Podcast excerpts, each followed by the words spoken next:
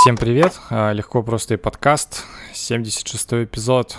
Сегодня мы вместе с Димой Кучевым поговорим про агрессию в городской среде.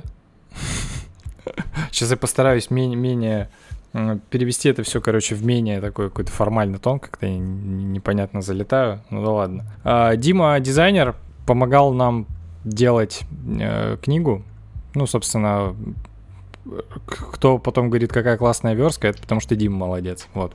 А еще Дима занимается и городским дизайном, насколько я понимаю, потому что очень много у тебя проектов э, про навигацию в городе, вот типа, чтобы это все было комфортно, удобно, вот такого плана. А еще Дима в городе как фотограф уличный написал про эту книгу э, «Все на улицу», вот такой гайд про то, как начать снимать ну, там, там много моментов, начиная от камеры, заканчивая какими-то психологическими аспектами. Мы, кстати, с тобой же для мо- моего курса про фильм года тоже разговаривали, потому, потому что бывает часто сложно начать снимать незнакомых людей, не знаешь, как они будут реагировать. И, кстати, это тоже отчасти, наверное, как сегодняшней темы касается. Привет. При- привет.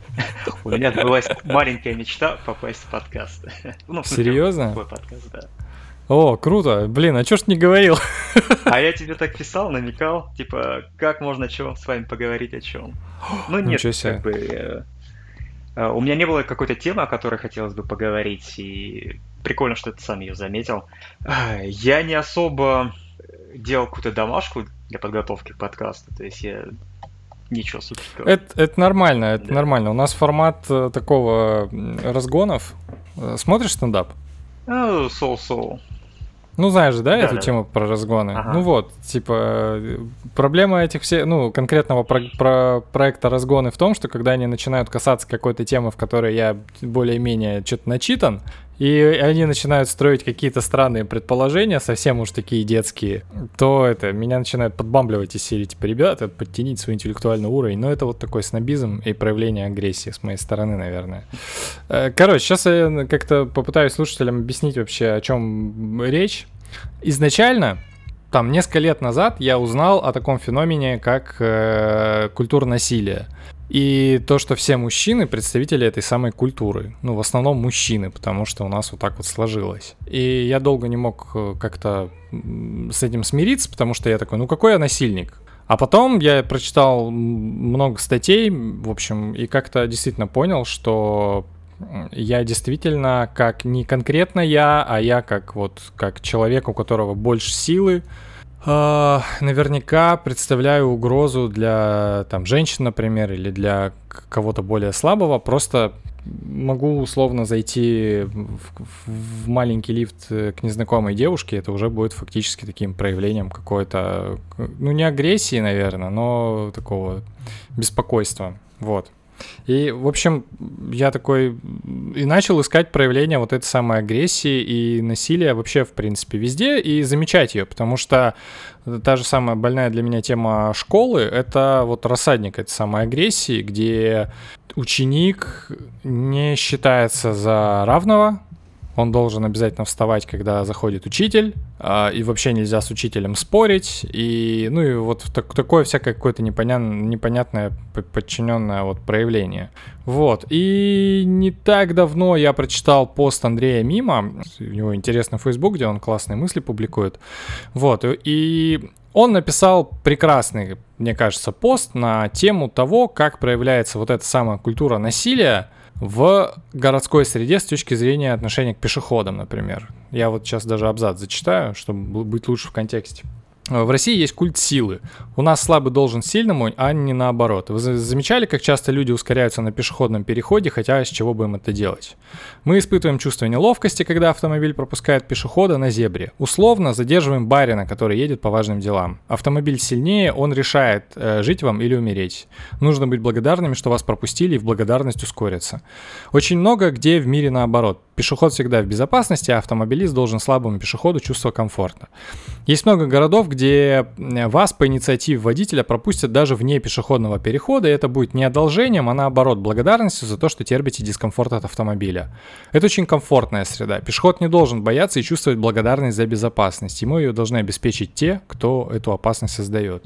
Вот, то есть я начал, я увидел эту историю, начал задумываться об этом, и буквально там следующим постом, ну как следующим, следующим в этой, по этой тематике увидел твой пост про язык, которым у нас э, общается городская среда по дефолту. Вот, и я такой подумал, что об этом точно стоит поговорить. Супер. Э, я чуть дополню то, что ты сказал. Э, кон- конкретно про какой пост идет речь. Э, мы гуляли с дочкой в сквере. Недалеко, ну, недалеко от дома, короче, в соседнем районе есть скверик. Сквер очень хорош. Там его как-то отремонтировали. Там довольно хорошая детская площадка. И там поставили стендик. Ну, типа, название стенда, небольшая карта. А, а дальше правила посещения. И правила посещения как бы примерно, ну, как бы это такие две трети стенда, примерно как бы квадрат метр на метр, а, где описывается, посетители обязаны строго соблюдать Потом, соблюдать правила. В сквере запрещается, и куча пиктограмм чего запрещается. Убедительно просим. За нарушение правил виновные лица несут ответственность. А, и все, короче, в таком контексте. Мне показалось, что а, я на это как бы давно обращаю внимание, э, но тут просто как бы что-то резануло. Блин, сквер, мне вроде бы комфортно в нем, а, а я вижу стенд, который по идее, про то, чтобы мне сделать здесь, делать здесь комфортно, то есть донести какую-то информацию, но я чувствую от этого стенда себя как бы менее комфортно. Собственно говоря, я это назвал какой-то такой э, э, культурой агрессии городской среды. Э, я, с твоего позволения, чуть расширю э, идею насилия вообще. Э, ты рассказывал, что... Давай. Э, ты, говоришь, ты, ты приводишь примеры культуры насилия именно такой как бы прям с насильственной, как будто бы с активной насильственной позицией. У меня есть такая идея, что есть два способа общения, как бы идущие изнутри тебя. Один способ общения, назовем его так, деструктивно-разрушительный, не псевдоагрессия и псевдонасилие, ну такое, про разрушение. Я э, чуть подробнее сейчас про это расскажу. А второй, э, вторая штука про любовь и созидание. Я не знаю, как бы черно-белое это, если что-то посередине, у меня как бы в голове сейчас две эти штуки. Про идею насилия. Э, есть такая штука, как бы, когда во мне живет что-то, э, что, что мне, э, мне внешне не нравится, и я хочу это изменить у меня есть какое-то uh-huh. представление о единственно правильной картине мира, и я эту картину как бы хочу получить. Э, я из своего желания получить единственно правильную картину мира э, хочу изменить людей вокруг. И вот это вот желание менять других людей, э, получить то, что хочу я, это как бы разрушение. Это как бы служение такой цели насилия. У этого может быть как бы любые там благие намерения, даже как бы какой-то хорошее внутреннее состояние, как бы это может идти из хорошего внутреннего состояния, но это как, как деструктивная идея изменить других людей. То есть они не э, mm-hmm. я правильный, они неправильные, э, я хочу их поменять. Э, как ты понимаешь, у этого есть куча положительных примеров как бы, ну, борьбы. И есть как бы вторая штука про любовь. То есть это желание видеть альтернативные точки зрения. Э, не про изменить других людей, а понять других людей научиться видеть мир други, э, глазами другого человека, увидеть, короче, другие точки зрения. Ну, да, да, наверное. Слушай, но на моем примере, э, блин, короче, бомбит меня часто от антипрививочников, например. Да, да, да, да. Это сейчас актуальная тема. Сорян, что мы как бы сейчас говорим не про тему подкаста, а про вообще. Да, это же нормально. Да, давай я сделаю, давай я тебе сделаю ремарку. Вообще абсолютно нормально, что мы будем регулярно уходить вообще в какие-то другие дебри, очень связанные, но тем не менее другие, это нормально. Актуальная тема про а, антипрививочников и прививочников. Типа, есть два лагеря, и мы себя считаем таким условно, я себя считаю, ну, я, я, поставил прививку сразу же в марте и, и считаю, что ребята, которые как бы не ставят прививку, ребят, поставьте прививку. Вот. Это как бы, как будто бы такая идея обратного фашизма. Мы правильные, вы неправильные, делайте правильно. Делать неправильно, неправильно. Типа, есть только один правильный путь. Наверное, это не окей. Как бы и для меня в этом тоже есть э, ну, некоторая как бы идея агрессии и насилия по отношению к людям, которые ведут себя не так, как я. Слушай, ну на самом деле ты вот сейчас про это говоришь, и у меня в голове складывается вот э, идея, что когда я начинаю там условно бомбить на антипрививочника, ну или, допустим, на любого другого там человека, который там, ну ладно, антипрививочника, то фактически я с ним начинаю разговаривать языком вот этих вот объявлений, а, которые, они же тоже вроде как про нормальную посыл, то есть про то, что они же не говорят, ну, короче, они говорят про то, что в этом сквере что не нужно делать, чтобы сквер оставался как можно дольше комфортным для всех. Вот, но то, каким языком они это выбирают, это такой э, стрёмный, конечно, язык. Ну, наверное, да. Наверное, в этом я примерно да, что, правда, можно с этим сделать? Ну, конечно, уличная эпистемология нам в помощь. Тут есть еще, тут есть еще один такой хитрый, э, опять отвечу не на прямой вопрос, а дополнение к, своей, к своему монологу сделаю. Э, там есть еще один хитрый момент, что понимая вот эту внутреннюю идею, что типа я не хочу разговаривать э, агрессивным языком, э, я, возможно, изучу какие-то там психологические приемы, узнаю про я-позицию, начну писать объявления таким э, более таким не агрессивным, а там, ну, там, спасибо, что не делаете то-то. В общем, я изучу какие-то приемы, которые прикроют мою э, прямую агрессивную позицию, ну, немного и так, заретушируют, скажем так. Э, но мой внутренний посыл э, не меняется я хочу, чтобы люди делали так, как я хочу.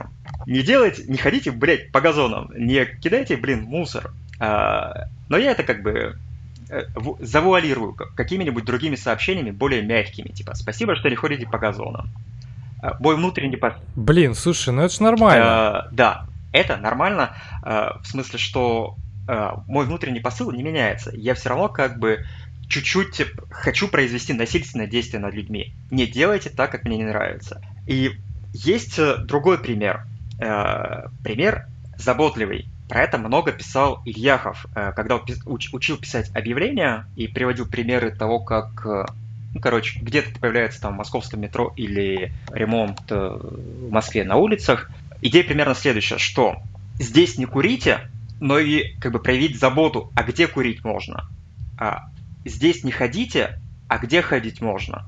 То есть ты, помимо того, что ты проявляешь как бы ну, заботу о каком-то пространстве, что здесь запрещено выбрасывать мусор, ты проявляешь как бы заботу о человеке, э, подсказываешь ему. То есть ты вникаешь в ту как бы проблему, вообще как бы, почему он здесь человек появился, ты ему как бы сопереживаешь и помогаешь ему найти решение, зачем он здесь появился. У меня есть пример. Давай. Э, штука в том, что под окнами нашего бара часто приходят люди и курят. Естественно, ну, это не круто, потому что там много окурков, дым летит э, в окна. Э, в общем, ну и вообще там детские организации, там курить как-то не особо классно. Вот, поэтому мы написали табличку, я, конечно, помню эти заветы про попытку помочь человеку написать, э, там, где ему можно курить, но штука в том, что организация, которая владеет этим домом, там и рядом стоящий сквер, там даже сквер, который стоял, оттуда убрали все даже урны, чтобы там типа не сидели, типа не курили. Ну, естественно, это просто стало, окурки там стали валяться вокруг. Ну, тоже странное решение. Вот, и мы не нашли ничего другого, кроме как объяснить, почему здесь не круто курить, и сказать, ребят, мы, к сожалению, не знаем, где можно курить. Вот так, такая история.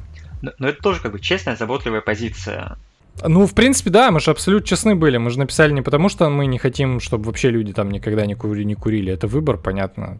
Вот. Но мы не знаем, где. То есть, как, как, как еще с этим справиться? Ну, вот, справились таким образом. Вот. Это, слушай, это, кстати, интересная история про насилие. Я сразу стал думать про то, что, ладно, насилие, э, если взять агрессию, то есть по, сам по, по себе это вообще-то функционирующий нормальный физический механизм, который нужен для того, чтобы отстаивать э, свои личные границы, какую-то иерархию. То есть она э, существует, и без нее достаточно сложно. Потому что, ну, в общем, у всех есть какие-то там границы, и есть люди, которые любят их нарушать. Поэтому нужно как-то иногда Наверное, отсюда может появиться тоже какая-то насильственность, не знаю. Вот, это я просто такой не ремарк, чтобы защитить агрессию. А, насколько я понимаю, что а, агрессия злость, э, оно исходит все из каких-то базовых эмоций, и как бы не бывает неправильных эмоций. Э, не бывает как mm. бы ну, как бы нельзя неправильно чувствовать. То есть нельзя запретить людям там злиться или быть агрессивными просто потому, что это естественная базовая эмоция. Но только, да, э, случается такое, что тебе как бы некомфортно находиться в какой-то среде или там э, в каком-то пространстве из-за того, что здесь вот чуть-чуть агрессивно. Появляются заборы, которые тебя как бы тебя давят. Ну, то есть в Перми супер много заборов. Заборы вообще везде. В Хабаровске а, тоже. И ты приводил пример про там, объявление в автобусе. В Перми еще такая штука, что э, у нас появился у нас хорошо занимается общественным транспортом, э, закупает новые, как бы, как, ну, типа новые автобусы, новые трамваи, и прям автобусы классные. Э, но каким-то образом они выбрали стиль такой красный. У нас ездят красные автобусы, красные трамваи, и, и пытаются все вокруг этого, как бы вокруг общественного транспорта тоже делать красным. Появляются как бы такие красные объявления, э, а как бы, ну, работает как какой-то триггер прямо. Ты видишь как бы объявление да, о том, да, что, да. ну вот, э, не знаю, там, э, такой-то маршрут не будет ходить. Но это сделано как бы там с каким-то красным заголовком, красной плашкой, и ты такой сразу... А, а, э, как бы не вчитываясь в текст, ты ощущаешь, что там какая-то типа опасность, что тебя снова в чем-то там предупреждают, укоряют. А, еще пример э, такую неосознанную, что ли, агрессию. Я тебе скинул в, это, в Телеграме картинку. Да, да, вчера да, да. на подъезде увидел. Там написано, э, на подъезде написано «Добро пожаловать домой», и тут же такая красная плашка, типа «Объявление не клеить». То есть тебя вроде как бы пытаются такой приобнять, но тут же как бы в жбан тебе бах, и сразу дом чувствуешь, сразу такой, а, понятно, да, то есть такой, о, привет, все родные, да, они такие, а чё у тебя, как у тебя там, чё, чё, чё дети когда будут там, или еще какая-нибудь такая тема, а чё, чё ты худой, может, ты это поешь? Такой, да, в смысле ты не голодный? Да, это такая трансляция, конечно, я сейчас с этим активно сталкиваюсь, я просто э, достаточно травмирован всей этой историей с детства, потому что, ну, как-то так получилось, что вот такой контекст был, он был в школе, он был дома такой, типа, вот ты постоянно, э, я постоянно испытывал какие-то вот стыдливые ощущения, что я делаю куда-то не так, там, э, и потом, естественно, когда это все взрослая жизнь началась, ты, я стал как-то поменял круги, что ли, общения, как-то со, само общение поменялось, и я как-то стал от этого ну, отдаляться, то есть я стал нормально общаться, то есть там вот.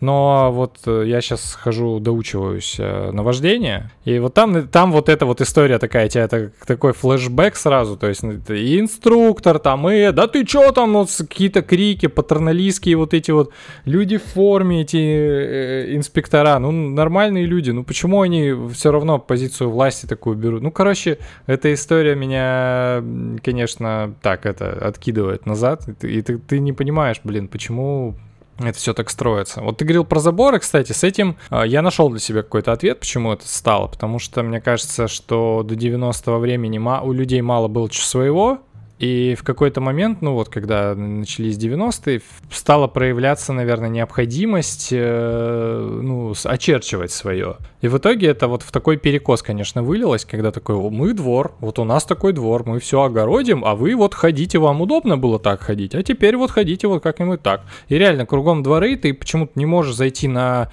трени- тренировочную площадку на тренажерку, потому что у них там все закрыто, а ты типа не местный, там еще что-то. Ну, в общем, странно, непонятно и, ну так, да, тоже какое-то проявление э, агрессии, что ли, отчасти. Что делать, кстати, с э, вот дизайнерской точки зрения? Э, я даже понимаю, в принципе, откуда это наследие вот этих объявлений. Запрещено, нельзя, там, вот. Э, тут как-то даже особо-то, наверное, не интересно копаться. Ну, блин, вот так вот. Такой у нас культурный код насилия. видимо, сложился. Вопрос в том, как мы на это можем влиять и можем ли, кстати. Я думаю, что определенно можем.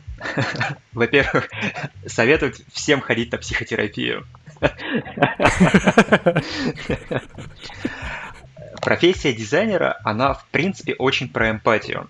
Про то, понять, как люди думают, э, возможно, как люди чувствуют, и через это давать какие-то рекомендации. Поэтому Поэтому э, хочется думать, что хорошие дизайнеры, вникая как бы в, в какую-то проблему, проводя какие-то исследования, они действительно понимают людей и, делая дизайн, хотят э, искренне помочь. Э, то есть как бы дизайн клиентский, да не только клиентский, как бы, но и современный такой продуктовый, это про какую-то супер понимание потребности и там, искреннее желание помочь, и то у этого как бы есть какое-то хорошее такое э, будущее в городской среде. Э, насколько я понимаю, как бы я живу не в Москве, периодически там бываю и слежу, э, кажется, что как бы, Москва как город стали это как бы понимать и привлекают хороших дизайнеров к тому, что происходит как бы с коммуникацией города с жителями. Потому что проблема, проблема как бы городского дизайна в основном это коммуникация. В основном расскажу сейчас про пермские примеры, потому что я какое-то время как бы сотрудничаю, назовем так, с чиновниками, и у них как бы не то чтобы особый склад ума, э, но у них как бы какие-то, назовем так, свои KPI. И коммуникация Э, хорошая, она не входит в этот KPI. Поэтому, например, у нас появляется в Перми хороший транспорт, как, как, как машины, какой-то подвижной состав, э, развитие э, транспортной сети идет, замена там, трамвайных магистралей, этих путей. Э, но практически ничего не делается как бы системно в области коммуникации. Поэтому, когда там прошла транспортная реформа, основные как бы, ошибки были в том, что до людей правильно не доносилась информация, типа, что происходит, когда, когда что будет дальше происходить, какие изменения, а, а почему сейчас это происходит, а где вообще получать нормальную информацию. То есть есть как бы огромный блок коммуникационный между государством и жителями. И в том числе он проявляется как бы в таком в неумении заботливо объяснять. Типа тебе просто говорят, «А, все, так не будет, или тут запрещено. Вот, кстати, вот, кстати, про это вопрос. Прости, что я тебя перебиваю, но это прям очень важный вопрос. А вот все-таки откуда это, блин, берется?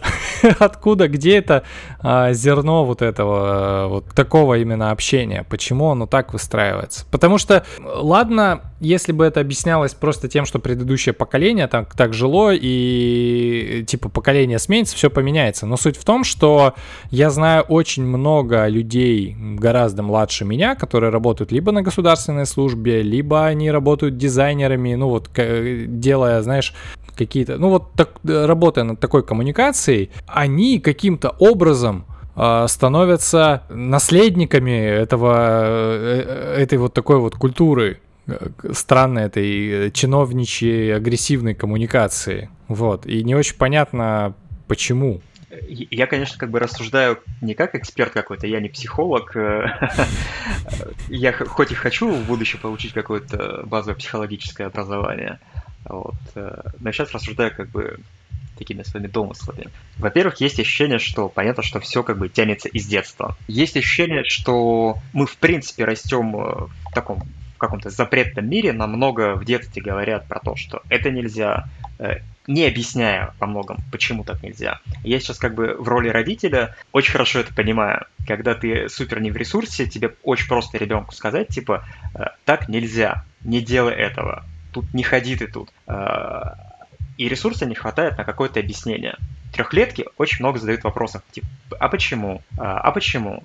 А у тебя нет сил отвечать на вопросы, почему. Ты просто как бы тебе просто э, проще запретить ребенку что-то, чем объяснить. Возможно, так происходило, как бы мы вот так выросли, что в каком-то таком привычном контексте запретительном. А, второй момент, почему э, могут молодые ребята, попадая в чиновничью какую-то среду, перенимать этот язык. Э, мне кажется, что нужны какие-то огромные просто силы внутренние для того, чтобы что-то изменить. Э, и гораздо меньше сил требуется для того, чтобы просто что-то перенять. То есть э, так делали, будем так делать, э, чем задуматься и переубедить кого-то о том, что так не надо делать. Ну, у меня, да, тоже был такой пример, когда ко мне пришли за текстами авиаперевозчики частные. Я им вначале такой, ребята, вот мои тексты, я пишу просто. То есть они такие, да, норм, нам надо объяснить, что мы делаем. Я такой, блин, объяснить вообще люблю, объяснять, давайте, что у вас там это, пришли, кучу фактов э, написали, я написал, они такие потом, ну, что-то как-то по-крестьянски слишком. Я такой, в смысле? Они такие, ну, слишком просто. Нас будут читать э, там эти богатые люди, топы всякие, такие, типа, ну, что-то слишком просто, надо как-то что-то навернуть. Я такой, не, ребят, сорян, но я вас предупреждал, я наворачивать не буду. Вот, к сожалению, здесь я плохой исполнитель, не могу делать такие штуки. Это же кажется, что очень огромная нужна работа над собой, как бы над своей коммуникацией, чтобы освоить правила ненасильственного общения. Как бы э, знаешь, да, про ненасильственное общение? Ну, да-да-да-да-да, забыл как его, маршал тоже, или тоже не маршал, сейчас. Вот. Сейчас. Ну, в общем, э, ага это нужны какие-то огромные ментальные усилия для того, чтобы перестроиться в личной коммуникации на ненасильственное общение. Потом это привнести куда-то на работу, принести, э, менять людей вокруг, а потом еще как бы привносить это в среду, которую ты делаешь. Э, кажется, что это как бы не очень просто, если нет какого-то сильного лидера, который как бы это все сделал э, и как бы говорит, ребята, это классно, давайте так делать тоже. Это же еще завязано на какой-то комфортной психологической среде э, в рабочей обстановке. Я не уверен, что... Я, я не работал в гос... на госслужбе, но почему-то представляю, что работа на госслужбе не, как бы не предполагает э, комфортного психологического общения как бы, на работе. Э, комфортная среда, как бы, она подразумевает, что у тебя есть право на ошибку право ошибиться, принять ошибку просто и двигаться дальше. Есть как бы предположение, что как бы там нет прав на ошибку.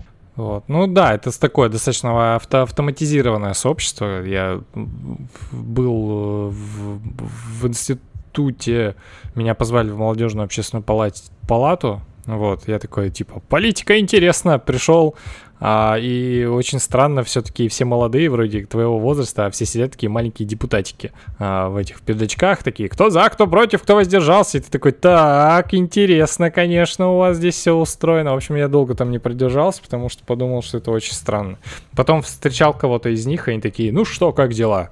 Такие, комсомол, комсомол прям. Такой, да вот, что-то там музыкой занимаюсь. Такие, о, приходи, нам нужны такие ребята. Я такой, да господи, кто вам этот речевой модуль загрузил? Что происходит вообще, ребята, елы-палы? Вот, не очень понимаю. Поэтому сейчас, когда там, например, я наблюдал а, за какими-нибудь там высказываниями Джастина Трюдо, э, премьер-министра Канады, например, когда ему кто-то на пресс-конференции задал вопрос, а что там про квантовые компьютеры вы вообще в курсе, что, а то вы здесь рассуждаете? Он так как-то на, в двух словах объяснил э, принцип действия квантового компьютера, такой, вот это круто, конечно, так держаться. Я не, ну, не знаю, насколько он, какой, какой он политик и как это все проходит, но я просто именно на общение смотрел, и я понимаю, что мне часто этого не хватает. Ну, такого понятного, простого человеческого общения от людей, у которых есть какие-то механизмы власти.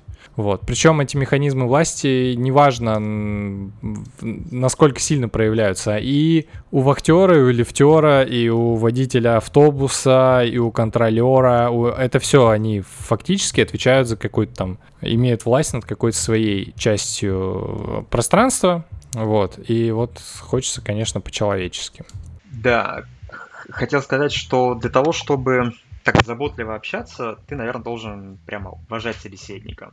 То есть писать не просто уважаемые пассажиры, а прям действительно как бы да. уважать и э, чувствовать, что как бы, они равные тебе.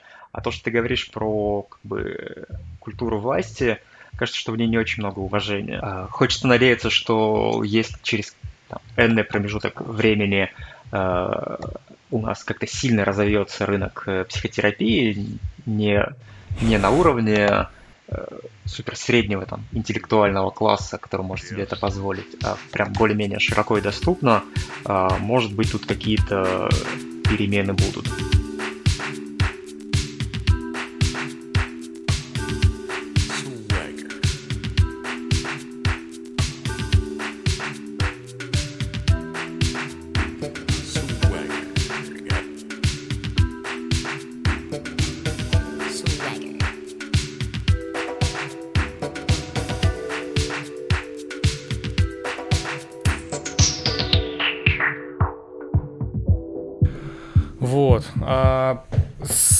Смотри, еще какая здесь э, история есть. Я тоже думал э, по поводу вот этой темы.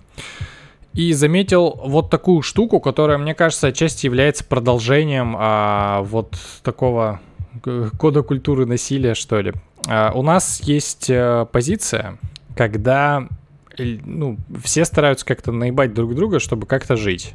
Ну вот условно, а, есть строители, которым нужно выиграть э, конкурс, ну, чтобы, естественно, заработать денег, там, прокормить семью и какие-то личные нужды там, удовлетворить. Э, они видят, что э, конкурс не очень выгодный, и надо будет где-то что на чем-то схитрить. А еще они, например, могут видеть, что э, заказчик ну, то, что он прописывает в тех заданиях, например, использовать какие-то материалы, ну, это плохое решение, потому что эти материалы, например, на этом объекте, ну, быстро придут в негодность и будет не круто. И они такие, а, а это, типа, на них пусть лежит ответственность а я заработаю, и, ну, кто-то все равно сделает, кроме меня. Мне эта позиция не очень близка, я понимаю, конечно, я понимаю про то, что ты работаешь э, в таких условиях, тебе, к сожалению, вот ты находишься в этом контексте, у тебя есть семья, и тебе нужно решать какие-то задачи, связанные с семьей, а не, а не думать о том, как это там на городе условно проявится, тем более не ты же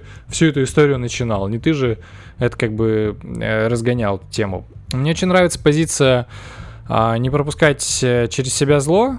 Ну, то есть, когда есть вот такая откровенная какая-то шляпа, там, я не буду зарабатывать на ней, потому что я знаю, что я смогу заработать на чем-нибудь там, на чем-нибудь другом. Но у меня, видишь, такая позиция, я все-таки редактор там или какие-нибудь дизайн-проекты делаю, мне легче выбирать, чем выбирать строителям, которые работают немножко по, по, по другой схеме. И, короче, тем не менее, мне кажется, что вот такая вот история про не пропускать через себя зло, она, может, конечно, как-то инфантильно отчасти выглядит. Ну, как-то по-донкихотски. Но, с другой стороны, э, мне кажется, это единственный способ как-то вот избежать какой-то выученной беспомощности, которая связана э, с тем, что вот там на этом же рынке происходит. Вот ты дум, как думаешь, ты вообще с такой историей сталкивался? Тебе приходилось как-то э, делать не очень и, и думать, что Типа, ну не ты же принимаешь решения. Да, э, у меня много подобного было в какой-то неосознанной молодости и юности. То есть э, тогда, когда я, наверное, и правда не сильно мог повлиять на какие-то решения. Э, и, ну, короче, там как бы кажется, что там было мало осознанности, и казалось, что, ну, да, типа, я могу сделать плохо, но я, типа, я в таких обстоятельствах, типа, у меня лапки, меня вынудили сделать плохо. И я каким-то образом это принимал, что, что, что типа, на, внутри себя нормализовывал эту э, практику. А в какой-то более осознанной взрослости, когда я во-первых, смог себе позволить контролировать, э, что я делаю, как я работаю, э, с кем я работаю, по каким принципам я работаю. То есть, когда Э, это все сформулировалось, вообще сформировалось внутри головы. Э, сейчас, конечно, подобного, надеюсь, не происходит. Э, есть еще мысль, есть такая книжка Наваля Равиканта как быть, как, как стать богатым или как быть богатым. Он там во многом описывает принципы людей из долины, ну, людей таких успешных, типа э, долгосрочно. Там есть один из принципов э, про этичность в долгосрочной перспективе. Э, этика, этичность, этичные поступки принесут тебе гораздо больше, чем э, какие-то краткосрочные выгодные э, проекты ну, краткосрочно какие-то неэтичные выгодные решения. То есть то, про что ты говоришь. Э, сейчас сделать э, э, плохо, но на этом как бы заработать и прикрепить глазки, типа краткосрочно неэтично.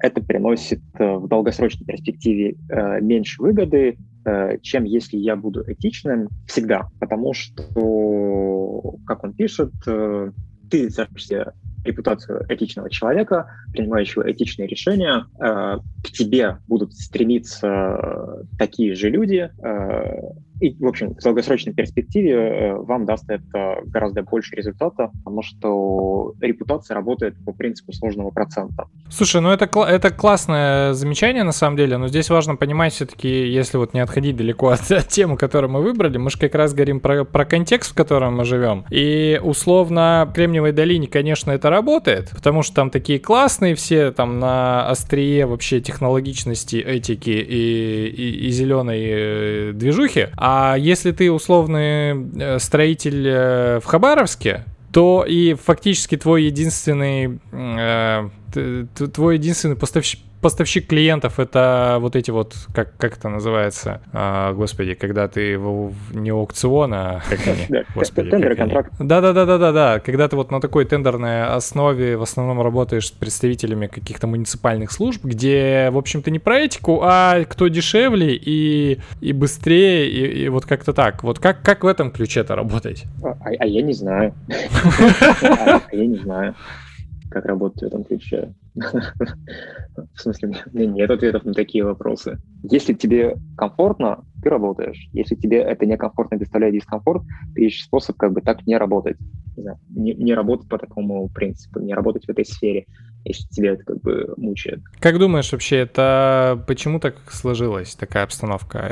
Ну, имеет ли это отношение вот этот вот э, агрессивный или насильственный вот этот культурный код какой-то? Не знаю, не знаю. Э, не хочется прям привязывать его, притягивать везде, то типа вот, все проблемы где-то там, э, потому что это какие-то очень сложные системы, очень, очень сложные системы, короче, почему так, так сложилось. И наверняка сложилось это типа, не за какой-то проме- короткий промежуток времени. А вот вы когда делали э, навигации все, вот там не было таких сложностей? Э, у вас был какой-то изначальный заказчик, или вы сами такие подумали, блин, классно вот для вот, вот этого вот пространства сделать? Если это второй вариант, когда ты сам решаешь, что сделать, то, в общем-то, ну, сложно, что кто-то будет диктовать тебе там, условно, как, как это должно быть. А, мне повезло, а, в этом смысле мне очень сильно повезло, что я работал э, с двумя департаментами, с управлением по экологии и природопользованию и с пермским лесничеством. Для понимания, как бы это экологи. Э, экологи, которые очень сильно рдеют за то, чтобы в городе было больше зеленых пространств, в городе было больше комфортных пространств, и они как-то очень-очень искренне хотят э, сделать классно. И мне повезло, что эти люди доверились, то есть они прямо честно как бы говорят, что мы пришли к тебе, потому что мы тебе доверяем, типа нам кажется, что ты сделаешь хорошо и сделай. Э, и то, что я сделал, то, что мы делали как бы по навигации, не, не могу говорить я, мы делали. Вот. В одном проекте это внедряется, потому что люди видят в этом ценность и знают, что видят, что как будет, будет лучше, и мы это внедрим, и будет еще лучше. А в другом проекте кажется, что на словах ценность была видна, и то, что мы делали, как бы, давало как бы хороший отклик. Но дальше пилотного проекта, дальше пилотного внедрения э, как бы ничего не произошло. И то, что происходит сейчас, э, просто как будто э, ничего не было, то, что мы делали, как будто этого ничего не было. То есть... А почему, почему так сложилось? Э, я не знаю, почему так сложилось. Э, к сожалению, меня не хватило, не хватает ресурса э, выйти в диалог и как бы просто разузнать и я начинаю додумывать из-за этого. Мы внедрили пилотный проект, и предполагалось, что потом будет еще какой-то дополнительный конкурс на производство, и это появится по всему городу. Но прошло, по-моему, два года почти, и то, что появляется по городу, кажется, что просто не опирается на то, что мы делали. У меня есть предположение, что мы делали э, либо не то, что надо, либо выдали в каком-то не том, не в том удобном способе, с которым ну, как бы удобно работать. Ну, типа мы это выдали в формате шаблонов, руководства, и вот то, что как бы дизайнеры любят делать. И, и с этим, возможно, столкнулись люди, с которым с этим неудобно взаимодействовать, с какими-то шаблонами в определенном формате, э, с прописанным руководством, в которое нафиг никто не заглядывает. И, и это как бы наша большая ошибка, что мы делали именно так сделали привычное для нас, для нашей среды, какой-то продукт привычный для нашей среды в тот момент. А, и не задумались о том, как с этим будет, кто и как с этим будет реально работать. А, может быть, причина в этом. Но хочется верить, что она не в том, что мы сделали что-то плохое, и в этом нет ценности какой-то. Скорее всего, просто непонимание, как с этим работать. Ну, то есть я на своем опыте знаю, что даже было несколько коммерческих проектов, когда ты делаешь, вы обсуждаете, но когда ты, я не знаю, у меня это было, когда не докапываешься до настоящей боли человека. То есть, э, или тебе кажется, что ты докопался, начинаешь делать, и оказывается, что это вообще не то, и он такой, просто не обращая внимания на это. Вот, там, вообще это ни, никаким образом не использует. Ну вот, такое бывает, конечно. Я, я предполагаю, что в том проекте с навигацией у меня произошло примерно то же самое. Мы делали э, то, что о чем мы договорились, в том, что и мы, и клиент видели большую ценность э, внедрить классный проект э, навигации. И не продумали как бы следующий шаг. Типа, кто это будет делать, э, откуда появятся деньги на то, чтобы это все делать. Э, мы, как исполнитель, э, кажется, про это думать, э, ну, не то чтобы не должны, но мы предполагаем, что э, думать об этом немного на стороне как бы, клиента то он знает, как бы, что с этим проектом будет дальше. Мы как бы uh-huh. можем высказать какие-то идеи о том, что об этом бы хорошо подумать, но как бы решать за клиента мы ничего не, можем.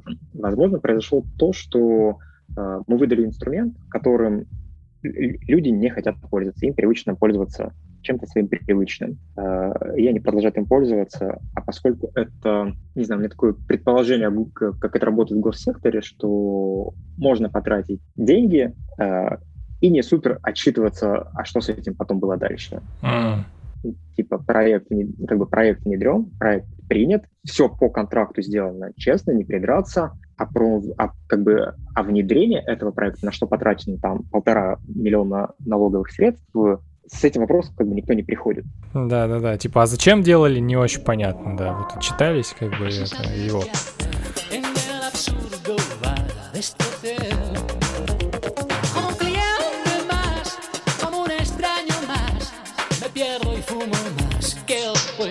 А вы проверяли, кстати, свои прототипы концепции, ну, на, на людей, я имею в виду? В смысле, как, как, какой комфортный фон? Просто ты в самом начале говорил про то, что а, когда Сквер говорит с тобой запрети, в запретительном тоне и такой, типа, по умолчанию считает, что ты мудак сейчас, который здесь все ломать будешь, все это засрешь все кругом, типа, и разобьешь, потому что если не написать, ты явно, ну... Блин, знаешь, это напоминает, кстати, э, есть такая парадигма в воспитании детей, которая была, была популярна во второй половине 20 века, Петрановская про это говорила, что типа дети это, это табула раса, и они по умолчанию как бы плохие. Если их не выправлять, то они вообще испортятся. И вот такое ощущение, что у нас э, э, все друг к другу относятся как-то вот именно так как будто если тебе там не бить по рукам, не писать, что все запрещено, то ты будешь там, что все, все окна разобьются и ты все засрешь. Вот. У нас какая-то похожая история. Открыли набережную, я не знаю, как там сейчас, но я помню, что в прошлом году 100% было запрещено там ездить, кататься по набережной на велосипеде,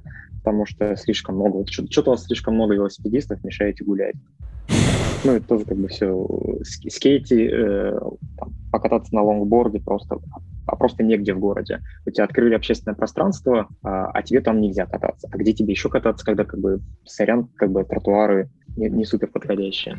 Я, у нас тоже есть классная набережная, я правда ее очень люблю. До 2016 года она была в ведомстве военных, ну потому что у нас, в принципе, город изначально строился как э, военный город, потому что это такой опорный пункт. Вот, и здесь э, половина чиновничьих ведомств всегда была, а половина военных. Вот, и одна из больших улиц, э, даже не одна. И, короче, и набережная, вот они там прям ведомстве были. Естественно, до 2016 года там ничего не происходило. Там ветшал асфальт, все как бы становилось хуже. И, ну вот, потом в 2016 году это все начали менять, до сих пор там что-то делают, появилась классная велодорожка протяженностью 2,5 километра в одну сторону, ну, прям вдоль реки, там, огибая утес, красиво, классно, бегаешь. Вот, заметил за собой свою агрессивную составляющую, потому что когда катаешься там на велосипеде или там на каком-то лонгборде, такой, типа, начинаешь очень сильно агрессивно относиться к людям, которые там идут пешком. И ты, ты прям такой, типа, звенишь, э, кричишь, свистишь. У меня звонка нет, да, приходится орать, свистеть. Вот. А в конце мая упал, э, даже с великой из-за самокатеров. Сейчас еще самокатеры появились, которые, естественно, не следят за правилами. Э, тоже вот как, как, как-то так э, жутко себя веду. Но не могу сказать, что, например, в Европе как-то по-другому, потому что я очень люблю эту историю, когда моему родственничку дали огромного пенделя, когда он шел по велодорожке и никак не реагировал на звонки и типа, чувак, уйди. Эта история за рубежом? Ну, это в Берлине было, да. В Берлине вообще, кстати, достаточно агрессивные велосипедисты. Я очень часто видел, когда они орут на кого-то, когда они там прям, ну, так вот по-жесткому. Кажется, в Амстердаме точно так же. То есть там э, огромный приоритет велосипедистов. То есть ты рассказываешь историю, историю про то, что пешеход всегда в безопасности, Э, по-моему, в Амстердаме приоритет велосипедистам, пешеходам, и их так много, что пешеход там явно как бы не в безопасности, и типа, нафиг лучше не ходить по велодорожкам, Слушай, ну я э, действительно считаю, что пешеход всегда должен быть в безопасности, но не в тот момент, когда он лезет определенно в опасную среду. Это то же самое, ну типа идти по велодорожке, это то же самое, как идти по проезжей части. Ну никто ж так не делает, ну это ж тупо. И ну прям много очень глупых людей, которым ты такой, ребята, это велодорожка, отойдите, пожалуйста. Ну вы же мешаете много. Здесь кто ездут, е- едут на большой скорости, мы друг другу мешаем. И как бы аргумент, и чё, как бы, ну, такой, чувак, ты тупой, в смысле, и чё, отойди. Мне в этом плане везет, конечно, из-за своих, своих габаритов э, как-то э, конфликтов обычно не случается, но это все равно неприятно достаточно. Вот, не знаю, как, как, как быть с этим, э, пропускать себя зло или там не пропускать, но вот. Так это, я, а да, я же тебе вопрос задавал. Собственно, вы как-то тестировали с коммуникацию, которую вы делали на людях? Как-то поменялось у них отношение? Мы не тестировали после запуска, мы тестировали э, на этапе проектирования.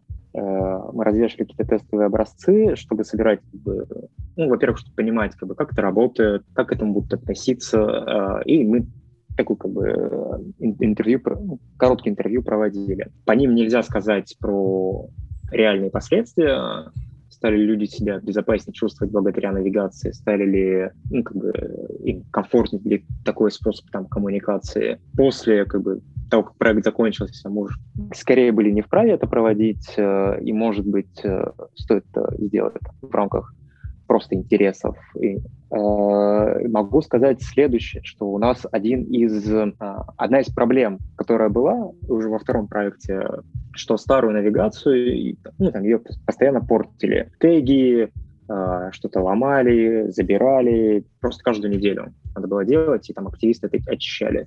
И кажется, то, что мы поставили, э, живет уже год, и оно до сих пор живое.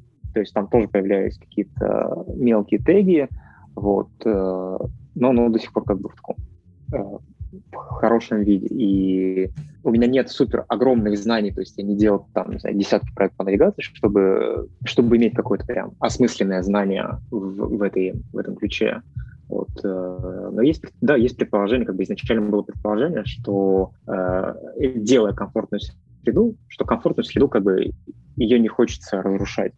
Э, ты делаешь что-то как бы хорошее, то, что хоро- симпатично выглядит, то, что как бы э, плюс-минус гармонирует со средой, плюс-минус как бы не нарушает среду, вот, и ее просто меньше хочется там, вандалить. Слушай, это интересное, кстати, наблюдение, а, потому что вот когда мы были в, на юге Европы, там Португалия, потом там а, и, и, и Испания, Италия, там вот Франция на Ривьере, там очень много тегов, да, в том же Берлине, кстати, очень много тегов, прям все затегано, и много граффити какого-то, которое не воспринимается как какой-нибудь мурал там, а, а ну, типа, видно, что это не очень умелая рука, там что-то как, какие-то странные сюжеты, много там какой-то брани, там вот такого плана. Вот ты как вообще к этому относишься? Мне кажется, это какое тоже проявление какой-то агрессивной среды, вот, и...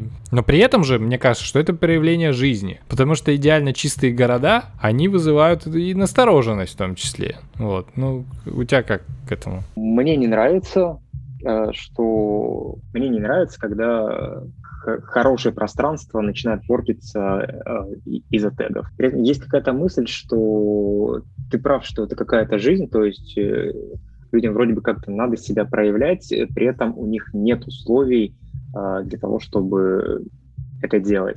То есть они это делают, наверное. Опять-таки, я ничего про это не знаю осмысленно, а, но кажется, что они это делают не из какой-то прям злобы испортить, навредить, просто куда-то вытесняют эту энергию, и потому что как бы ее больше некуда вытеснить. А, возможно, это делается из какой-то осмысленной злобы, потому что есть эта злость, агрессия, и ее как-то э, не получается выплеснуть естественным путем, ну, в виде там спорта, не получается в виде какой-то там драки настоящей. А агрессия есть, ее хочется выплеснуть, и получается как бы такой вот порчение пространства. Кстати, сразу вспомнил э, разговор Дудя с, э, господи, с этим солистом Animal Jazz, Оказывается, он э, коллекционер э, граффити. Ну, не коллекционер, он, в общем, за, занимается всей этой историей, и у них часть э, диалога была в Рио-де-Жанейро, если я не вру. И он его водил по знаковым местам и показывал, что, например, часто а не, не часто. Там, короче, есть какое-то место, в котором э, муни- муниципалитет, люди из муниципалитета такие, типа, сказали, ребята, вот э, часть на заборе, вот прям такой place, вот место, вот где можно делать, что хотите. И из этого, ну, получилась достаточно интересная история. То есть, фактически, когда есть очерченный контекст, когда налажена коммуникация с, вот, с ребятами, получается даже из э, вот такого, ну, такого какого-то Э, спонтанно-импульсивного подхода к рисованию на, там, на стенах получается какое-то произведение, ну, высказывание. Вот. В Перми есть огромнейший просто проект, который, по-моему, лет 10 уже, э, называется «Длинная история Перми». Э, в Перми очень-очень много заборов, вот этих вот ПО-2, которые как бы выстроены прямо там километрами э, вдоль там улиц. Э, и в какой-то момент вместе с Музеем современного искусства, Музей современного искусства стал привлекать художников в рамках проекта «Длинная история Перми» э, разрисовывать э, вот эти ужасные серые, ну не ужасные, как бы вот серые заборы. И uh-huh. в Перми сейчас, и это длится уже 10 лет, то есть э, проект прям продолжается каждый год, э, как бы собираются художники, разрисовывают заборы. Э, сейчас в Перми очень много таких э, заборов, разрисованных очень хорошими художниками. Там уличные художники есть, ну, просто как бы художники. Супер интересная графика появляется на заборах. Как бы не только граффити, а, в смысле не граффити, а именно такое искусство. И это классная прям история про работу с таким агрессивным, кажется, пространством, заборами, а делать его более дружелюбным и привлекательным. Вот, конечно, было лучше, чтобы этих заборов не было. И, например, в Екатеринбурге, по-моему, недавно писали про это, что в Екатеринбурге какая-то программа... Э, Дез дезаборизации? Дезаборизации, да, убрать ненужные заборы, прям какие-то прям километры этих заборов э, убрать. Хотел поделиться мыслью, что а с заборами такая штука, что окажется, что за забором не чувствуешь себя безопаснее. Это личное, личное ощущение, что забор не, как бы не добавляет тебе чувства безопасности и комфорта, а уж тем более как бы глухой забор. Особенно если еще вышки по периметру. Ну да, а же, а это же история вполне э, такая легитимная, то есть когда у тебя стоит забор, а сверху еще колючка намотана, чтобы, ребята, вообще не лазайте. То есть э, стройки огораживают, просто какие-то кооперативы э, или там производственные предприятия с колючкой.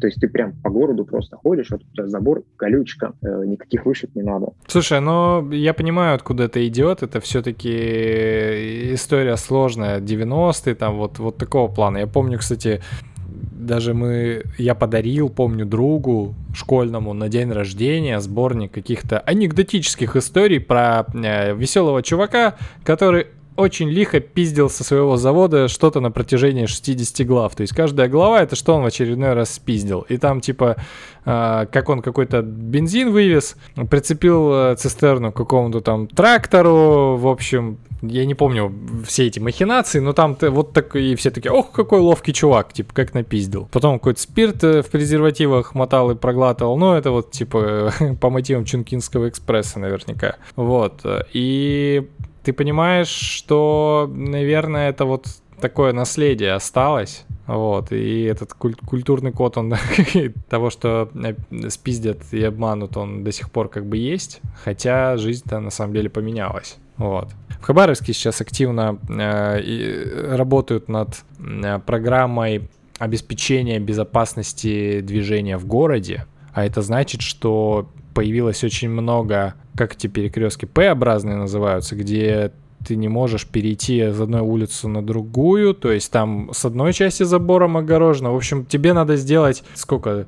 Раз, два, там два или три перехода через светофор, чтобы попасть на противоположную улицу. Ну, то есть, вот. И у нас весь э, город начал обрастать постепенно вот такими небольшими заборчиками, которые на самом деле наверняка помогают при авариях и э, берут на себя часть э, удара, то есть не давая там автомобилю, например, куда-нибудь вылететь. Я понимаю, как это работает, но это не очень классное эстетическое решение и выглядит так себе. Лучше бы, конечно, смотрелись какие-нибудь там кустарники насаженные, которые, ну, ну, блин, не знаю. Про это же какая есть мысль? Э, я не урбанист, опять-таки, я специальными знаниями по этой теме не владею, а знаю это по вершкам. Но кажется, что там, любой урбанист про заборы скажет, что они не нужны, особенно те, которые вдоль дорог, потому что вот эти вот тоненькие заборы, они как шрапнели разлетаются при столкновении с машиной, и ну, куча примеров, когда люди гибли а, как бы не от того, что машина вылетела с дороги, а от того, что их с забором просто как, как шрапнелью mm-hmm. калечило. Э, то есть это не, как бы, не супер история про безопасность. А, а про перекрестки ты еще рассказал, я вспомнил, что супер какая-то давящая история количество дорожных знаков, особенно этих пешеходных переходов. Они же, я не знаю, как в, э, в Хабаровске, наверное, по всей России так, очень много внимания стараются привлечь к пешеходному переходу. Uh-huh. Там, водитель прям видел, вот я не знаю, издалека. И это история, когда на пешеходном переходе, я не знаю, там 20 этих э, желто-голубых прямоугольников, и ты просто смотришь, они вот, вот, вот, вот, вот, вот так вот. У тебя там в поле зрения их просто немерено. И кажется, что как бы мотив вроде бы хороший, тоже как бы сделать безопасно, но такое сильное, как, уж, уж слишком сильное визуальное давление. Ну да, есть такое. Мы по поводу визуального давления мы в 17 или 18 году ездили на машинах на Байкал и проезжали Чту. И вот, короче, более агрессивного города я, конечно, не встречал в своей жизни. Наверное, Москва 2010-х э, такая была, когда было очень много рекламы. Все в рекламе, она очень разностилевая, она прям тебя за грудки хватает и такая вот что-то тебе там это впаривает. Вот в Чите, короче, это было еще с таким провинциальным каким-то налетом. Надеюсь, сейчас там все поменялось, но когнитивная нагрузка была очень великая, конечно, из, просто из-за количества какой-то рекламы непонятной, да. При этом, блин, забавно, но я очень люблю тот же Гонконг или то и то же Токио, в котором, ну, куда уж больше визуальной информации. Я не знаю, может, дело в эстетике, в стилистике, но хрен знает. В каком-то дизайнерском чатике недавно обсуждали про, как бы, про азиатскую рекламу, что у нее плотность информации выше, э, в принципе, сам набор э, иероглифами, он как бы плотнее гораздо, поэтому ты можешь себе позволить как бы более блочно верстать, э, более плотно, и там как бы плотность как бы, информации на единицу пространства в разы выше, чем у нас, э, или там, э, чем в Европе.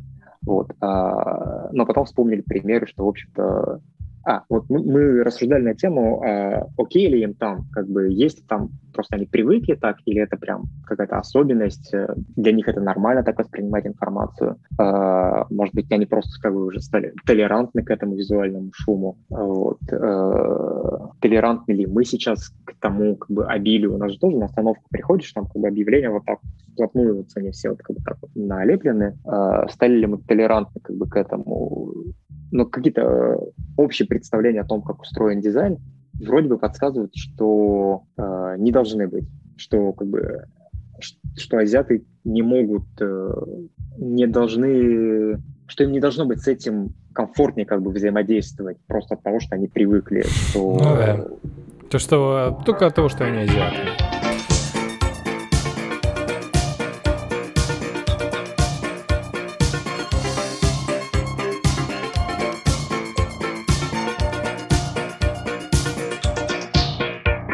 Короче, чтобы комфортно была комфортная среда, нужно все-таки быть э, на равных, думать, э, заботиться о каких-то ну, заботиться о том, о, о, о, тех нуждах, с которыми человек пришел в какое-то пространство, даже если это какая-то запретительная вещь, вроде там э, какого-то курения. Кстати, сегодня, кажется, у Варламова я видел очень прикольный пример в, в Канаде, кажется, когда происходит ремонт дороги, рядом висит э, плакат, который объясняет, что конкретно делается. Вот это очень круто. Это очень круто, потому что, с одной стороны, это делает тебя полноценным жителем города, с которым считаются. Ну, то есть не вы здесь ходите, мешаете, и вообще, что, куда папа мы тому пошел. Почему-то у меня сейчас такая ассоциация сработала. Вот. А в смысле, вот, ребят, мы тут делаем, все для нас, вот, смотрите, как классно. Вот такое, конечно, круто. Сегодня тоже проходил мимо асфальта, ну, в смысле, меняли асфальт, э, асфальтное покрытие, и заметил, что у нас не принято заботиться о вспомогательном пути. Ну, то есть ты идешь, меняют асфальт, и ебись ты конем, типа, ну, хочешь, пройди вот по грязи, хочешь, выйди на дорожную там эту, типа, а, а, а как? Вот это что же проявление вот так, такого мышления, мне кажется. Вот не очень понятно, почему об этом не думается. Может быть, что-то произойдет. Э, э, такая, короче, последовательность мыслей. Ты сказал, про, про, рассказал про Канаду, что там комфортно, что, что там нормальным языком объяснять, что происходит. А, я столкнулся, когда мы переехали, мы купили квартиру, переехали, у нас очень классная ТСЖ. Классность его мы примерно понимаем так, что нам э, всегда очень хорошо объясняют, типа, что происходит. Нет горячей воды, потому-то появится тогда-то, или там в доме происходят такие-то работы, ходите вот так-то. У нас всегда есть хорошие объявления, появляются они в чатах, э, просто по подъездам развешивают. Э, и ты как бы такой, типа, вау, вау, типа, вау, типа, вот так вот бывает. Э, и ты к этому, к такому проявлению относишься к, к чему-то к сверхъестественному, mm-hmm. а не к нормальному. Чем больше мы будем нормализовывать э, доступное э, общение, заботливое общение, чем больше будем нормализовывать заботу, может быть, тем ближе мы будем к тому, чтобы ее было много. А пока мы говорим, что вот это плохо, вот это ай-яй-яй, а вот так вот делать нормально, это вау, это, это не вау, это просто как бы так делать нормально и естественно. Ну да, я знаю пример э, чувака из редакторского чата, когда он э, в подъезде Э, менял объявление. Ну, то есть он брал, срывал объявление, которое оставляло ТСЖ вот этим непонятным языком, вот, переписывал его и, ну, вешал нормальным, понятным. И я что-то так... Я, ну, не менял конкретное объявление, я просто для себя фотографировал, для себя переписывал и уже на мониторе видел, насколько, конечно, посыл сильно меняется. Такая, так, такая тема. Насколько бы, конечно, это все было комфортнее и приятнее. Вот. Ну, я не знаю, почему у нас такое настороженное отношение друг к другу, другу, и наверняка здесь вообще можно затронуть вот эту историю о том, что в России никто не улыбается. И если ты там идешь, типа, улыбаешься, ты долбоеб какой-то, и вообще что с тобой что-то не так. Наверное, это тоже сюда крепится отлично. Потому что надо быть настороже. Всегда может произойти какая-нибудь ерунда. А ты не писал подкаст ни с каким психологом на эту тему? Слушай, ну это хорошая, кстати, хорошая затравка, да, на то, чтобы продолжить эту тему. У меня есть на примете несколько психологов. Есть э, Игорь Любачевский замечательный, с которым мы уже написали, я не знаю, три или четыре, наверное, подкаста на совершенно разные темы. Вот, было бы прикольно, да, его тоже позвать, поговорить вот об этом, вообще об вот этой культуре агрессии, насилия. У меня, кстати, даже была записана э, сама по себе такая тема, вот, на сентябрь. Можно, наверное, туда ее подумать об этом. Такой сделать шаг два. Кажется, что все равно какое-то какие-то шаги направ... как бы в этом направлении идут. Э, видно, как меняется Москва при Сергее Собянине.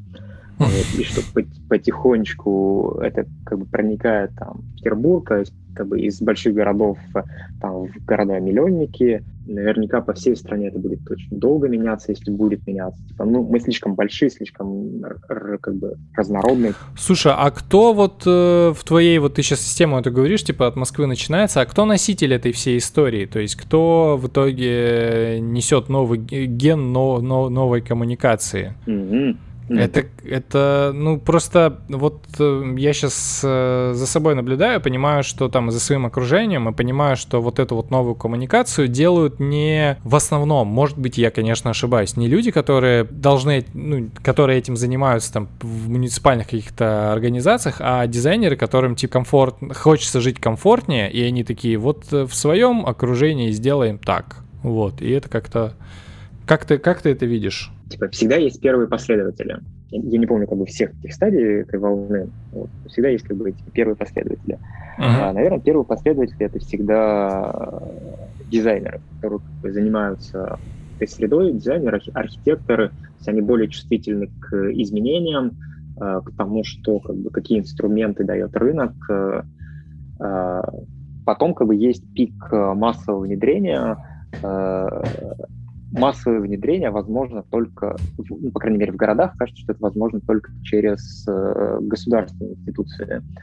Вот. А они работают пока кажется так, что типа, чего они там в Москве сделали? Типа, о, вон какие тенденции в Москве, надо быть как бы, надо следить, не отставать от Москвы.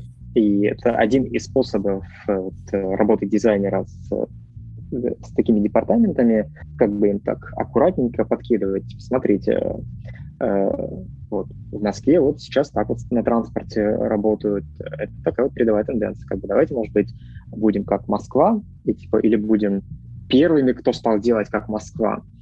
Э, при этом очень плохо работает э, коммуникация типа «смотрите, в Европе вот так» или «смотрите, в Штатах вот так».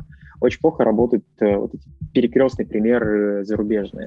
Ой, слушай, это у меня даже примеры жизни есть. У нас вот э, рядом с баром есть э, территория, которая уже не наша, ну то есть мы, окна у нас выходят на сквер.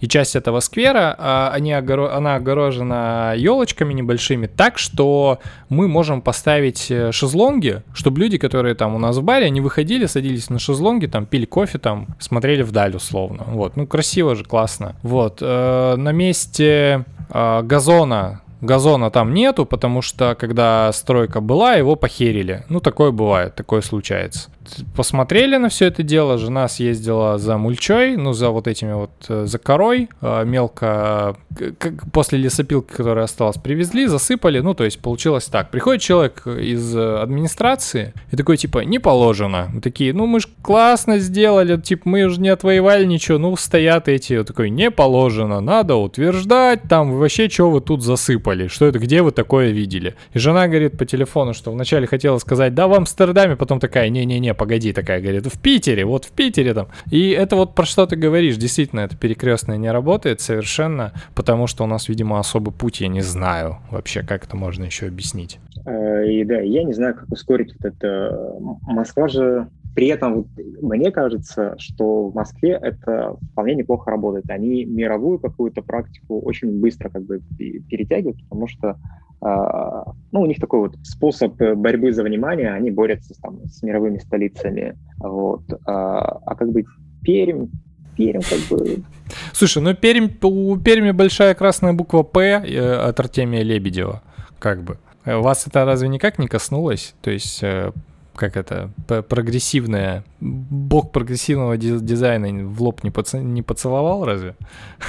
От этого сейчас очень-очень мало чего осталось, э, и кажется, что и, и кажется, что про это бы лучше забыть.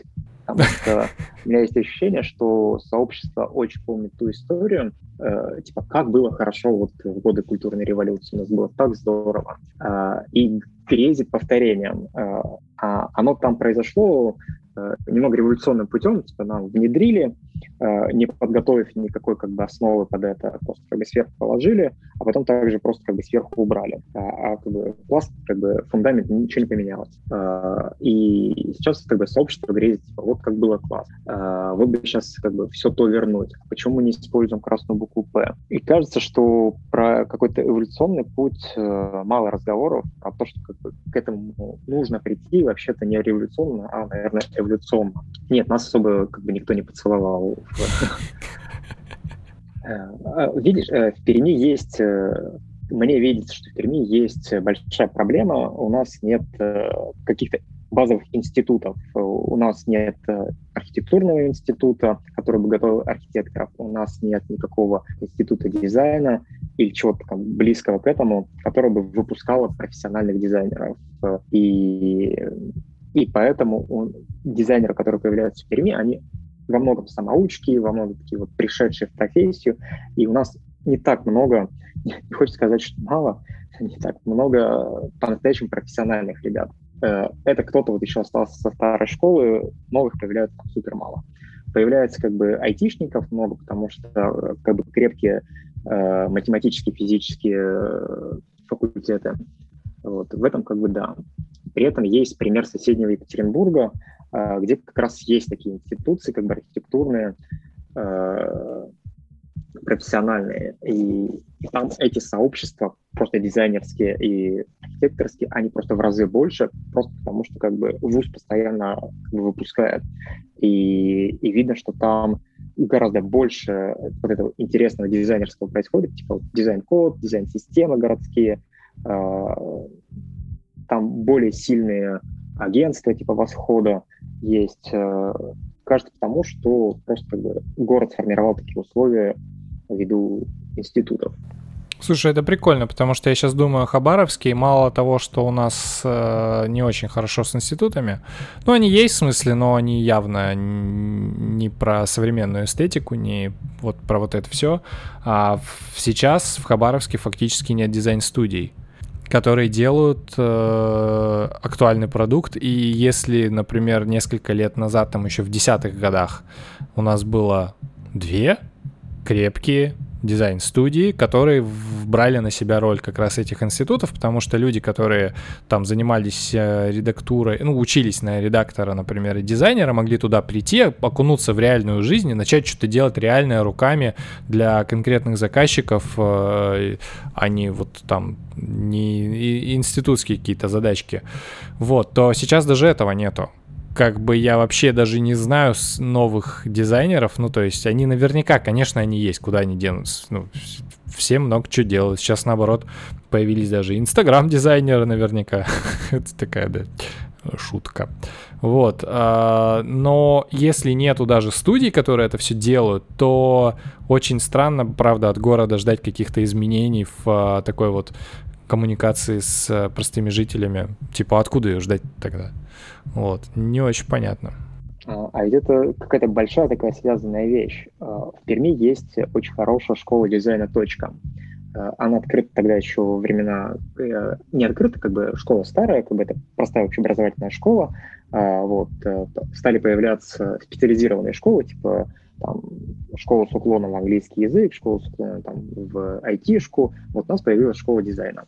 Ее э, переформулировали вместе с Аркеном Кагаровым когда-то. У нас есть классная как бы школа, где э, детям вместе с э, математикой, физикой, русским языком преподают дизайнерские специальности. Не специальности, как бы предметы.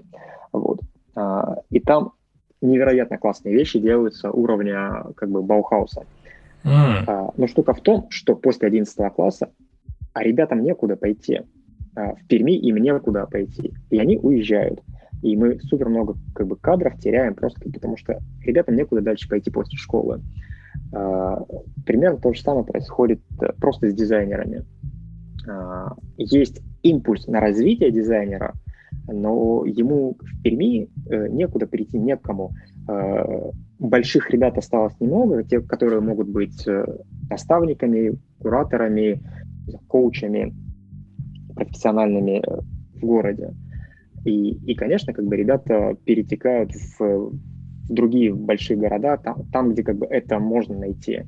Как будто бы коммуникация не, не, недооценена как, ну, как будто бы ей мало внимания уделяется, мне так кажется. И это вот это как раз э, напрямую касается той темы, с которой мы, собственно, зашли про агрессию в городской среде, когда а, люди, которые молодые, которые моложе там условно приходят и начинают транслировать вот этот вот кан канцелярит, а, потому что так принято, ну, типа, откуда, откуда им какие другие примеры брать? Э, что, вот ясно, понятно, или пиши сокращай, что ли, должно спасти Россию? Коммуникацию России вообще? Ну, как бы нет. Это так, типа, не работает. Блин, ну да, вот с одной стороны, конечно, не хватает все-таки заботы по отношению к другим людям. Такое ощущение, что как будто бы многие мыслят, что вокруг живут быдло вообще. Зачем что-то объяснять? Зачем там типа это? Вот так сказали, делай. Положили тебе, по... ну ешь, что положили. Ну, как-то так не знаю, флешбеки. Возвращает регулярно. В счастливое детство. Школьное. Я ходил, у меня нет мыслей.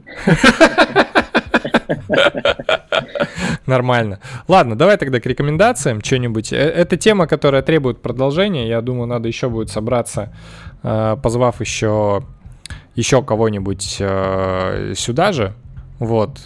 И как-то, может быть, продолжить. Может, еще какие-нибудь у нас э, мысли появятся. Так, так классно все равно как-то обозначили.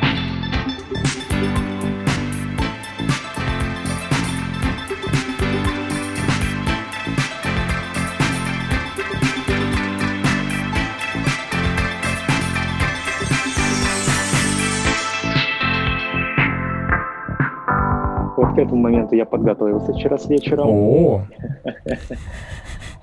Есть несколько штук, которые зацепили последнее время. А, мне понравился сериал «Мэр из Тауна». Закончил смотреть позавчера, что ли, и прям хорошо снят, э, хороший сюжет, какая-то хорошая проблематика. Э, простой такой сериал про и детективную историю, и про людей. Смотрится, в общем-то, на одном дыхании. Э, мне недавно подарили, скажем так, Polaroid, точнее, ну, Fuji моментальной печати. Я для себя как бы заново открыл моментальную печать, и просто какие-то невероятные ощущения. Я не знаю, в моей жизни этого не было никогда. Я снимал на пленку довольно много, но как бы вот этот момент э, моментального как бы проявки э, дает просто невероятные ощущения. Uh-huh. Вот. Еще хотел поделиться книжкой э, «Современные деревянные дома» современный деревянный дом, по-моему, современный деревянный русский дом, порядок слов не помню. Это издание, которое выпустило э, «Гараж», выпустили с Николаем Малининым, по-моему. Николай Малинина книга. Про архитектуру, про архитектуру деревянных домов. Современная речь, там, по-моему, 100 примеров э, классных деревянных домов. Это очень-очень красиво. Uh-huh. Про это еще сказать. Как бы как описать деревянную архитектуру. Ну хорошо, э, чек, чекнем книгу, конечно, это прикольно.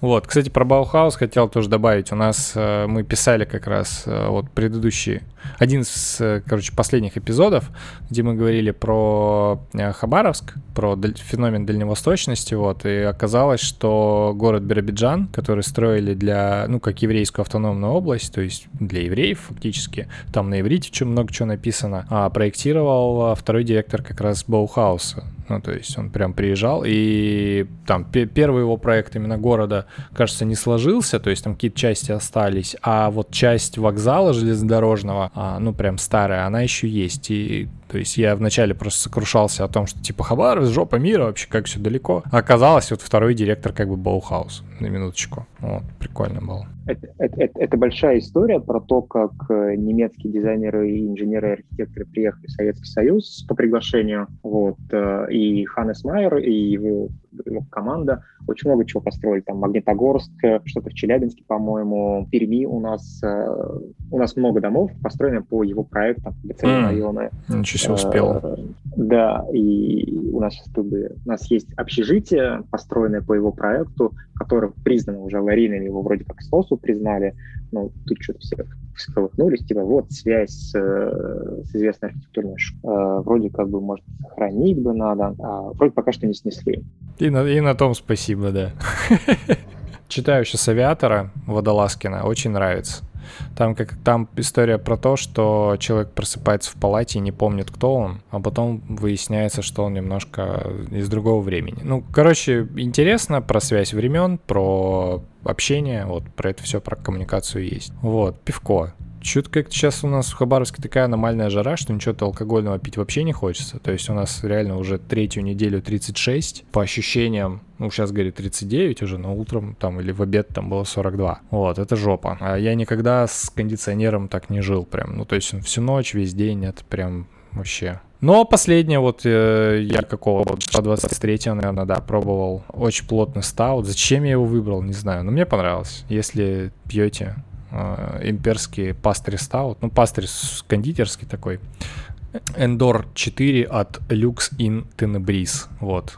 Короче, если любите стауты, в которых ложка стоит, то он там 35 плотности из, из 40 возможных. То есть это очень такая э, сиропно-какаошная тема. Вот, ну и если так финализировать о том, что сегодня говорили, то что, коммуникация важна, а забота тоже, вокруг не быдло живет, елы-палы. Надо как-то заботиться друг о друге, писать э, уважаемые, а типа, ну, попытаться понять, помочь людям. Вот, наверное, так. Черт его знает, сложно это все. Хочется, чтобы было вокруг больше заботы и поддержки друг друга, потому что поддержка дает очень много сил, в том числе для того, чтобы э, приносить какие-то изменения, в том числе в окружающую среду. Э, если есть сообщество профессиональное, которое может без критики поддерживать и помогать, возможно, найдутся силы для того, чтобы менять окружающую среду. Среда сила. Приходите во вторник. Господи, блядь, кал каламбуры, блядь, не шутки, не, вообще не мое. Э, Дим, спасибо большое. Э, как будем продолжать э, эту тему ну, я тебя обязательно еще позову. Вот, так что будем еще говорить, это важно. Давай, пока.